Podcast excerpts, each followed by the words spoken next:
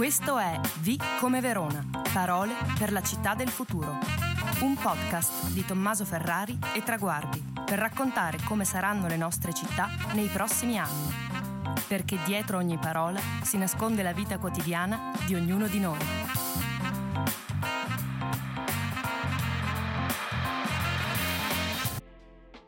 V come Veronesi. Nel 1994 e da allora qui abita, studia e lavora. Ma nonostante questo, per Patrick Suk, stare fermo in un posto solo è praticamente impossibile. Forse, dice lui, perché i suoi genitori, ghanesi migranti in Italia, appartengono ad un'etnia nomade che gli ha lasciato in eredità un DNA irrequieto. Dal 2003 è orgogliosamente un abitante di San Zeno, dove oggi vive con la madre e il nipote dodicenne Kin, ottenuto in affido alcuni anni fa. È in questo quartiere che da adolescente scopre la passione per lo sport. Prima il calcio e poi la bici, che negli anni si è trasformata anche in un lavoro. Oggi sta per concludere la laurea in economia. Lavora come videomaker e come modello sportivo. Fa volontariato nell'associazione Afro Veronesi e partecipa al movimento civico Traguardi, perché per lui stare fermo a fare una cosa sola è davvero impossibile. Ciao Patrick, grazie per aver accettato il nostro invito. Ciao Tommy, grazie per avermi invitato. Sulla scelta della parola da associare alla ventiduesima lettera del nostro alfabeto, onestamente non avevamo molta scelta. Se ci chiamiamo V come Verona, di cos'altro potevamo parlare se non di veronesi? La vera questione, semmai, sta nel decidere da che angolazione prendere questa parola. Perché a dispetto di quello che prova a raccontare qualche nostalgico tradizionalista, Parlare di veronesi oggi non è la stessa cosa rispetto a 20, 30 o 50 anni fa. E infatti la ragione per cui abbiamo voluto invitare te, Patrick, in questa puntata è che i veronesi che ci interessa osservare più da vicino sono non soltanto quelli più giovani, ma anche quelli che accanto a questa identità, parola problematica ma dalla quale non penso si debba avere paura, ne hanno anche altre, perché le loro famiglie o magari loro stessi sono originari di altri paesi del mondo le formule usate per definire questo gruppo di cittadini, come nuovi italiani, italiani di seconda generazione, non ci convincevano troppo, perché in fondo per noi non ha senso distinguere tra veronesi vecchi e nuovi nel momento in cui tutti ci sentiamo parte di una stessa comunità, orgogliosi della stessa città e magari anche felici di fronte allo stesso piatto di parà. Cosa ne pensi?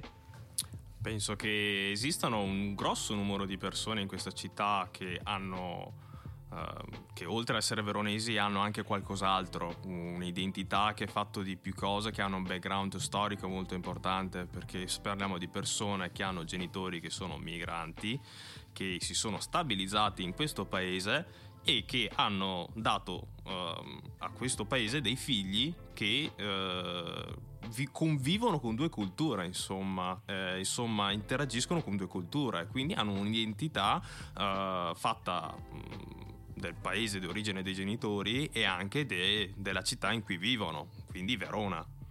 Quindi Verona, e nel mio caso specifico sono figlio di genitori ghanesi che sono venuti qua negli anni 90, sono nato e cresciuto qui e fa, sento e mi sento veronese, mi, fa, mi sento di, que, di far parte di questa città e allo stesso tempo eh, non nego ciò che è stato mh, mm, ciò che è, fa parte di me ed è evidente sono ghanese quindi sono nero ne, sono fiero e sono fiero anche delle mie origini. E mi piace che io abbia due culture che mi hanno cresciuto insomma. Tu parli di questa doppia identità e eh, mi riallaccio a questa tua considerazione per farne un'altra anche forse provocatoria Ehm, noi siamo abituati a riconoscere questa doppia identità quando parliamo di italiani. So, l'italiano eh, statunitense è un italiano e eh, una persona eh, eh nordamericana, no? statunitense. L'italiano argentino, visto che siamo andati in massa eh, nel primo dopoguerra, li riconosciamo come italiani e argentini. Mentre eh, in altri casi usiamo questa doppia identità per dividere tra italiani e non italiani.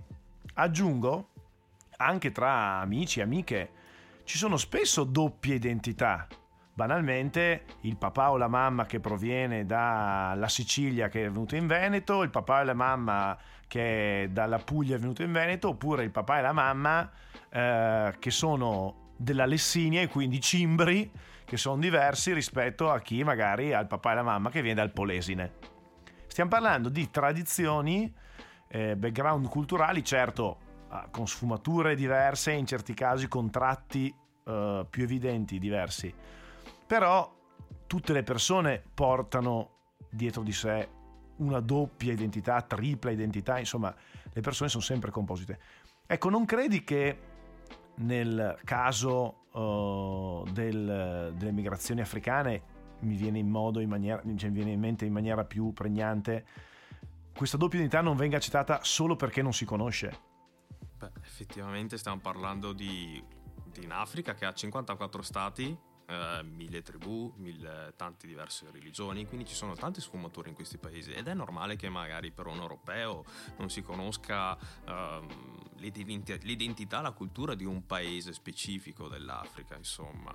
E anche perché all'interno di ogni singolo paese africano ci sono talmente tante etnie che interagiscono in modo diverso, ok? Quindi eh, il non conoscere è, è, normale che metta un po' di paura o magari possa essere una cosa facile con cui distinguere, soprattutto quando parliamo dell'Africa, e poiché si è sempre visto l'Africa come una cosa esterna e, e ha avuto poi la sua influenza con il colonialismo quanto riguarda l'Italia, l'Italia non ha avuto mano diretta nel colonialismo come gli altri paesi europei, a parte eh, insomma, l'Eritrea e la Libia.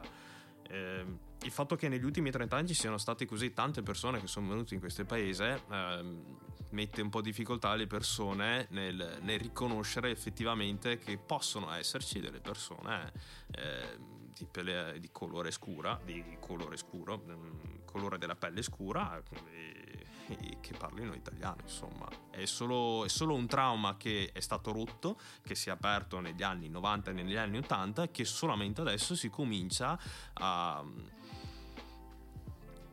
si comincia ad abituarsi a questa cosa, abituarsi a persone che possono essere italiane con doppia identità. E adesso entriamo nel vivo e facce, facciamo la classica domanda del nostro podcast iniziale. E per cui ti chiedo, Patrick, perché per te parlare di veronesi in quest'ottica, quella a cui abbiamo accennato, senza distinzione, sarà fondamentale per la città del futuro?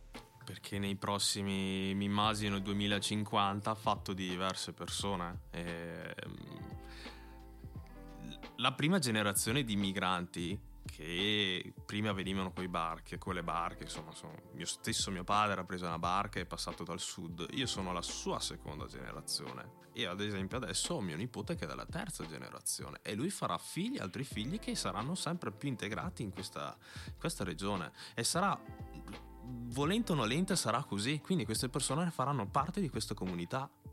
E così sarà. E sempre più persone verranno a vivere qua in questa città. E quindi ehm, queste persone che hanno questa doppia identità può essere che si dimenticheranno delle loro origini ma credo che sia difficile. E allo stesso tempo eh, queste persone si legheranno a questa città perché vedono questo, questa regione, questa città, questa provincia come casa.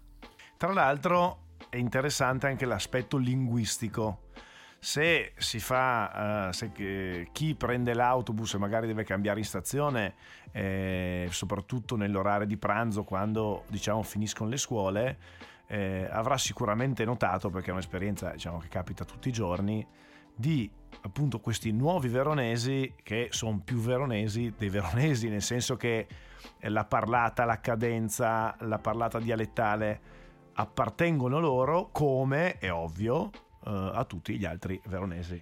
Non credi sia così? È, è un po' ehm, come dire ciò che vedi in tuo nipote?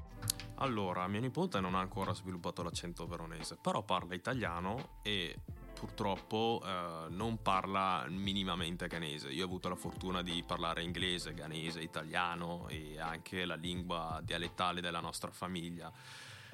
E mangia solo italiano, e sono sicuro che prossimamente assorbirà l'accento veronese e mi piacerebbe che sapesse anche qualche parola di dialetto, ma penso che qui potremmo aprire un altro tema, penso che negli ultimi anni le persone, i ragazzi stanno perdendo proprio uh, il dialetto veronese, non sto parlando solo dei nuovi italiani, no? sto parlando anche dei vecchi italiani, insomma perché il dialetto si sta perdendo un po' e ho molti coetanei che l'accento, l'accento veronese si sente si sente tantissimo, soprattutto a, dopo dieci anni che sono all'estero, afro-italiani che sono emigrati anche in UK, in Gran Bretagna, e, il Regno Unito, scusate, precisiamo, e tornano qua e senti ancora il veronese, insomma.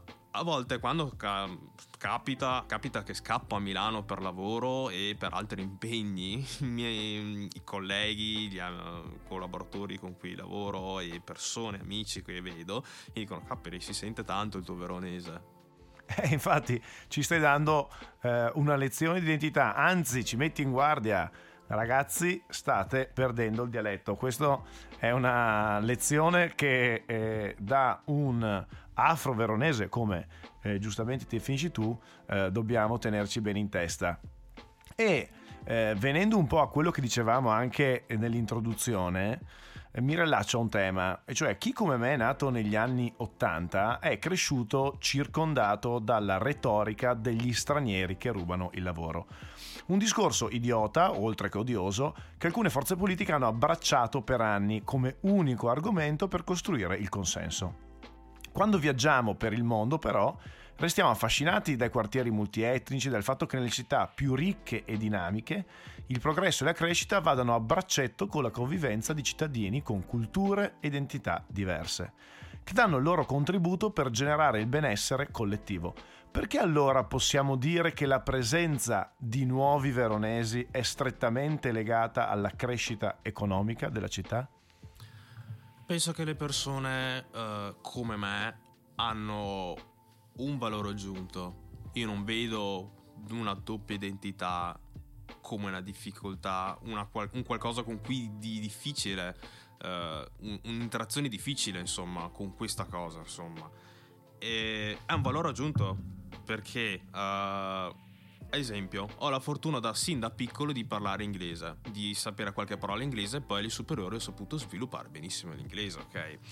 Io penso che queste nuove persone, essendo che siano, uh, vengono da il caso mio specifico, la mia famiglia è una famiglia di lavoratori e quindi sapendo che deve fare un, un, un, lavoro in più per cercare di avere un livello standard di vita migliore rispetto a quello che si aveva in Africa, quindi io non posso dimenticarmi cosa ha passato mia madre, cosa ha passato i miei genitori e quindi cercherò di elevare la mia qualità di vita cercando di uh, portare un valore aggiunto nella mia comunità tramite il lavoro, tramite insomma uh, attività extra, insomma, ecco. E quindi una presenza positiva che vuole portare ricchezza nella propria comunità. Ricchezza che non è solo la ricchezza, chiamiamola così, retorica eh, delle diverse prospettive da, con cui vedere il mondo, ma è proprio una ricchezza materiale. Materiale nel senso che è lavoro, nel senso che è impresa, nel senso che è appunto creazione anche di nuove opportunità. È però ovviamente è superfluo, inutile spiegare perché quello dell'integrazione è un tema assolutamente complesso. E del resto, quello del rapporto con chi viene da fuori è un problema di lungo periodo per moltissime comunità umane, in un mix di curiosità e diffidenza, lo dicevamo anche prima, e consapevolezza delle potenzialità positive e dall'altra parte timore per i rischi derivanti dall'aprirsi a persone e a mondi nuovi.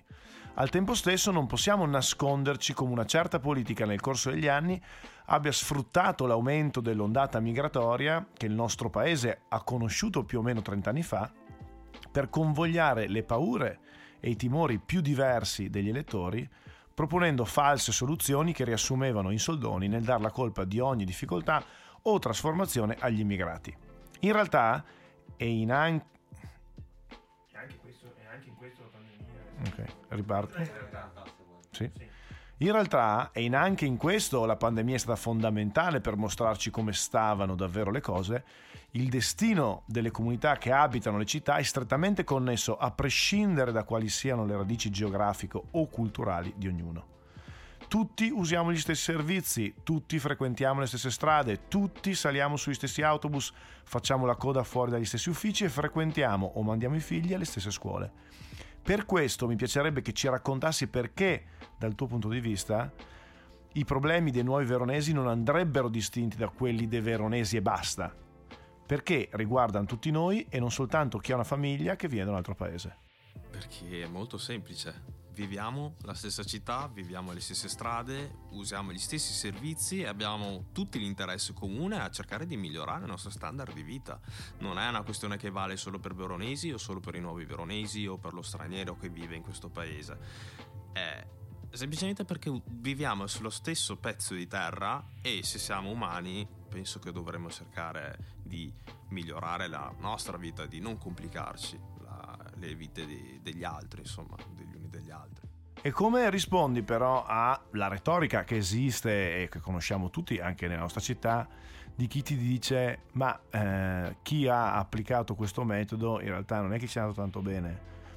Esempio, la Francia ha avuto spesso uh, disordini causati anche eh, dalle cosiddette ballie, eh, mi riferisco alle ballie soprattutto parigine, disordini a una mancata integrazione di grosse fette della popolazione. Su questo come... Dico che ci sono problemi sociali ovunque e non riguarda solo a chi viene dall'esterno, ma riguarda anche una questione interna, ok? Quindi per dire, mm, non tutti non tutti, non bisogna fare di un urban fashion, non vedo tutti i migranti, non vedo tutti gli italiani, cioè non vedo nessuno, non faccio mai una distinzione, non accomuno le persone dicendo questo è il problema, più che mai, semmai, è una considerazione diversa, eh, nel senso eh, è più facile far esaltare i lati negativi di un aspetto piuttosto che i lati positivi, perché è vero che ci sono dei numeri negativi, non, non, dico che ci sono dei problemi sociali, ma è vero anche che ci sono persone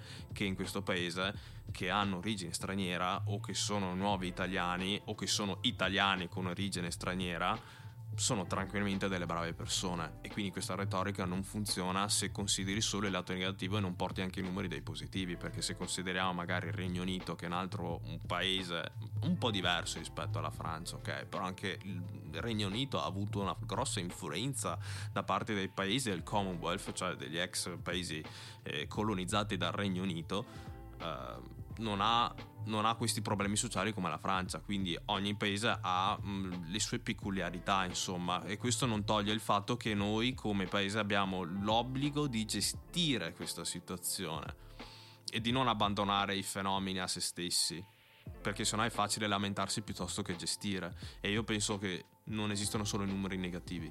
È curioso perché ogni tanto alcuni argomenti ritornano nel corso delle puntate del podcast quando parlavamo di F fundraising, Valeria Valotto ci raccontava di come il fundraising dovesse raccontarsi in modo positivo. Tu adesso ci stai dicendo, faccio un po' un volo pindarico, però ci stai dicendo che molto spesso anche questo tema è un tema affrontato male perché è raccontato sempre in modo negativo. E aggiungo anche un'altra considerazione rispetto a questo paragone che hai fatto o meglio indiretto che hai fatto tra Francia e UK, eh, che essendo noi come Italia arrivati dopo a eh, dover gestire fenomeni migratori, credo che abbiamo anche il privilegio di poter vedere la storia e poter vedere che modelli hanno funzionato meglio e quali modelli hanno funzionato peggio. È evidente che in Francia, come dicevi tu, c'è una peculiarità per cui c'è stata una progressiva ghettizzazione di eh, una certa parte di popolazione, credo mh, mm, sia abbastanza chiaro a tutti noi, così come dicevi tu, eh, in UK invece si assiste a dinamiche differenti. E quindi da Francia, UK, adesso però ti riporto nella nostra Verona, che è senza dubbio una città particolarmente fiera della propria identità, con un orgoglio civico che spesso e volentieri sconfina nel campanilismo al contempo, per la sua storia e la sua posizione geografica, è da sempre un crocevia di popoli, genti e culture, tanto da aver elaborato nel corso dei secoli una sua specificità che la rende profondamente diversa dai territori vicini, siano essi lombardi, veneti o trentini. In questo probabilmente Verona è la quintessenza di un paese, l'Italia, che non ha mai potuto vantare, nemmeno a livello retorico, una sua omogeneità etnica e per questo ha costruito la propria identità nazionale sui criteri diversi da quelli cosiddetti di sangue. Con queste premesse parebbe logico pensare che l'integrazione per noi sia un processo più semplice che per altri paesi del mondo occidentale. Nel momento in cui condividi la cultura, gli usi, i valori, la lingua e il senso di appartenenza a una comunità, ne puoi fare parte a prescindere da chi fossero i tuoi genitori, i tuoi nonni o i loro avi. La realtà però è molto più complicata e periodicamente ci troviamo di fronte a casi di intolleranza e discriminazione, non solo quelli provocati da gruppi o movimenti che si fondano su una cultura razzista e violenta, che vanno senza dubbio combattuti, ma anche da situazioni assai più striscianti, dove un nome, un colore della pelle o delle abitudini diverse da quelle considerate comuni diventano un problema, un limite, quasi un aggravante per molti cittadini, giovani e non, che vivono in città e magari si sentono pienamente veronesi, perché è quella l'identità che avvertono come più forte, a cui si considerano più legati. Al contempo, soprattutto in alcuni contesti, si ha la sensazione opposta, come se condividere passioni, interessi e tradizioni rendesse del tutto invisibile tutte le altre differenze, dando luogo a una sorta di integrazione perfetta anche in contesti che normalmente vengono associati a razzismo e intolleranza. Qual è secondo te la situazione di un ragazzo di seconda generazione a Verona? Quali sono le difficoltà e quali magari i lati positivi di questa identità multipla? Quali sono stati gli errori maggiori compiuti nel percorso dell'integrazione e quali invece gli aspetti positivi che andrebbero potenziati? È un discorso molto ampio e molto difficile da affrontare. Personalmente come uh, come molti miei coetanei, uh, ad esempio faccio parte di un'associazione afro-veronesi in cui di base abbiamo riscontrato, sappiamo, siamo consapevoli di qual è stato il nostro problema. Il primo problema di un ragazzo di, una, di seconda generazione è lo scontro tra due identità. All'esterno della casa tu devi, ti comporti tranquillamente da italiano, ma quando torni a casa hai un'educazione del paese di origine. Quindi, esempio, io in casa avevo un'educazione ghanese e all'esterno tranquillamente aveva un'educazione italiana. Queste due cose erano molto uh, diverse, soprattutto perché quella, l'educazione africana tende sempre a limitare un po' la tua libertà, c'è cioè un po' più controllo sulla tua vita, insomma, ok? E questa cosa è stata... Si, l'ho vissuta male, l'hanno vissuta male i miei coetanei e, e, e non, si, non, si, è accompagnati, non c'è una figura di riferimento che ti accompagna a capire qual, qual è, come mai ci sono due identità, come interagire con queste due identità. Um, come comportarsi con i tuoi genitori, con la tua comunità uh, di origine, con la comunità, con il resto italiana, perché a un certo punto sembra che le due cose siano, fa, fanno, sono, sono, uno scontro. E solamente crescendo, elaborando, cercando di capire, comprendendo queste cose, affrontando, quindi facendo un processo di, uh, un processo di pensieri, si riesce ad arrivare a una maggiore età che si comprende che siamo semplicemente l'unione di due culture che si, si arriva ai 18 anni che sei in grado di interagire con con le due culture. Però questo processo è un po' lungo, non è facile e non si è accompagnati. Ok? Questo è il problema di un ragazzo di seconda generazione e deve anche affrontare il problema anche del razzismo e non, molto spesso non se ne accorge perché lui si trova in sente tranquillamente normale un italiano e allo stesso tempo si sente magari anche un nigeriano, un ghanese per i ghanesi non si sente troppo ghanese, per gli italiani non si sente troppo italiano. Ed è un processo abbastanza lungo e doloroso, ma alla fine ne esce fuori e capisce qual è la sua identità. Quando, cons- quando si trova la consapevolezza, si è tranquillo e si è in pace con se stessi. E ehm, cos'è però mancato, eh, parlando della nostra città, o cosa è avvertito come ostacolo o cosa è avvertito come fattore invece positivo? Allora, il fattore positivo sicuramente è l'accoglienza, perché ci sono, nel mio caso specifico, ci sono tante persone in questa città che senza problemi hanno aiutato la mia famiglia, hanno aiutato me nel mio percorso di crescita, mi sono state vicine in qualsiasi modo, insomma, anche cercando una cosa banale, il carnevale i miei genitori non potevano portarmi, siamo in periodo di carnevale, bacchanale del gnocco e, e, tranquillamente nonna Paola mi prendeva e mi portava ai carri, io mi divertivo e mi mangiavo a sbaffo ok? E cose poi negative è quando incontri persone che cercano di capire qual è la, la tua peculiarità, chiedendoti ma da dove vieni veramente? E tu, io sono nato qua, sono cresciuto qua, sono, capisci? E, e, ti sembrano doma- domande scontate per te, però l'altra persona di fronte a te sta cercando veramente di capire da dove vieni veramente e tu non ci pensi neanche e dici ah capri sono del Ghana e a volte questa cosa qua è un po' dolorosa, insomma. O a volte ti trovi episodi un po' spiacevoli, che non parliamo di razzismo evidente, da come si potrebbe purtroppo si, si, riscontra ogni tanto, ma parliamo di razzismo un po' più soft, insomma, quella cosa che mh, dà un po' fastidio, insomma, che esempio, non so, tenersi la signora che si tiene la borsa mentre ti vede la sera, insomma, o magari hai una bella bici e pensano che tu l'abbia rubata, insomma, queste cose qua. A volte ti senti in una situazione di uncomfortable, direbbe in inglese, un po' scomodo in una situazione, in un contesto, quando potresti stare comodo. Io per molti anni, ad esempio, mettevo le mani avanti, cercavo ad esempio di far capire alle altre persone che io sono ok. E non è bello questa cosa. E adesso tranquillamente con fierezza me ne frego del comportamento dell'altra persona perché è un loro problema. Beh, ci stai ci hai fatto entrare effettivamente no? in una realtà, in uno sguardo che noi spesso non consideriamo.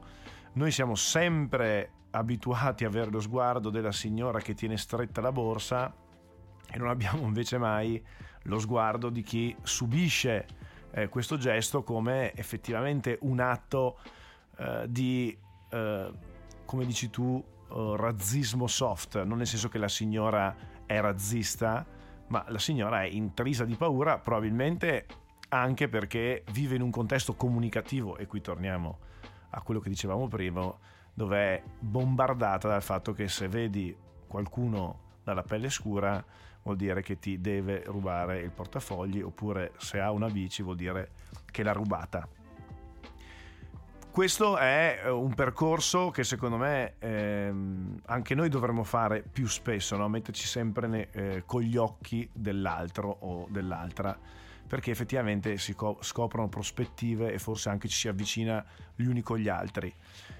Abbiamo purtroppo finito eh, il nostro percorso, ma anche se eh, come spesso capita in quasi tutte le puntate mi piacerebbe approfondirlo molto più a lungo.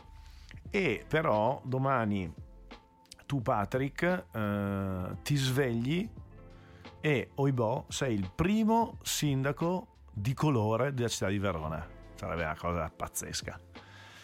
Allora ti chiedo qual è il tuo primo provvedimento per rendere veramente tali tutti i veronesi senza distinzione tra nuovi e vecchi?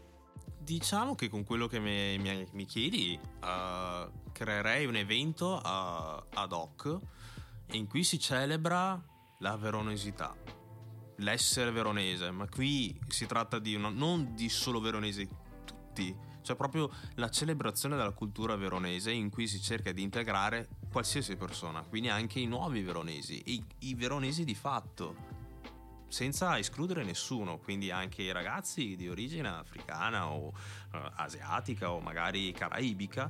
Mh, mm, cercherai di coinvolgerli in un evento del genere, quindi un evento uh, culturale basato sulla nostra cultura veronese e uh, dove si cerca di affrontare questi problemi. Quindi tratta il problema della città e quindi coinvolge tutti. Allora, come prima proposta, intanto facciamo un bel carro caraibico per uh, così lo, lo, lo, importiamo anche un po' per rendere il baccanal internazionale. Potrebbe essere una bella, una bella idea. Però in generale una bella sagra dell'orgoglio veronese partecipata da tutti i veronesi.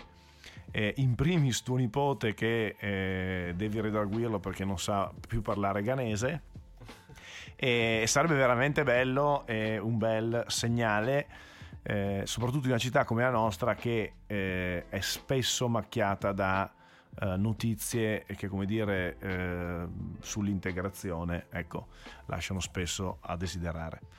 Grazie mille Patrick per essere stato nostro ospite e per averci aiutato a capire chi sono davvero i veronesi oggi e mh, mm, ti dico anche, hai dato anche una bella speranza ai tanti veronesi di domani. Ci avviciniamo alla fine del nostro alfabeto, ma anche a te tocca dirci quale sarà secondo te la prossima parola per la città del futuro con la lettera W. Molto hard, molto difficile. Um, potrebbe essere work. Work. Bah, vediamo se hai fatto giusto, Patrick. Sono veramente pochi quelli che hanno indovinato la parola successiva, eh, te lo dico. Però si sa mai. Grazie ancora e ci vediamo presto. Ciao. E secondo voi quale sarà la prossima parola del nostro alfabeto per la città del futuro? Fatemelo sapere sui miei profili Instagram e Facebook cercando Tommaso Ferrari o su quelli del Movimento Civico Traguardi. Se questo podcast vi è piaciuto, continuate a seguirlo e parlatene con i vostri amici. L'appuntamento è per la prossima settimana con la prossima puntata di V come Verona, parole per la città del futuro. Ciao!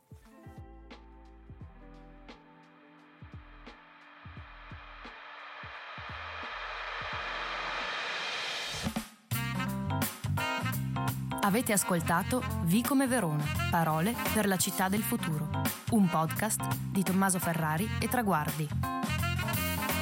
Se la puntata vi è piaciuta, continuate a seguirci e iscrivetevi ai nostri canali Facebook, Instagram e YouTube.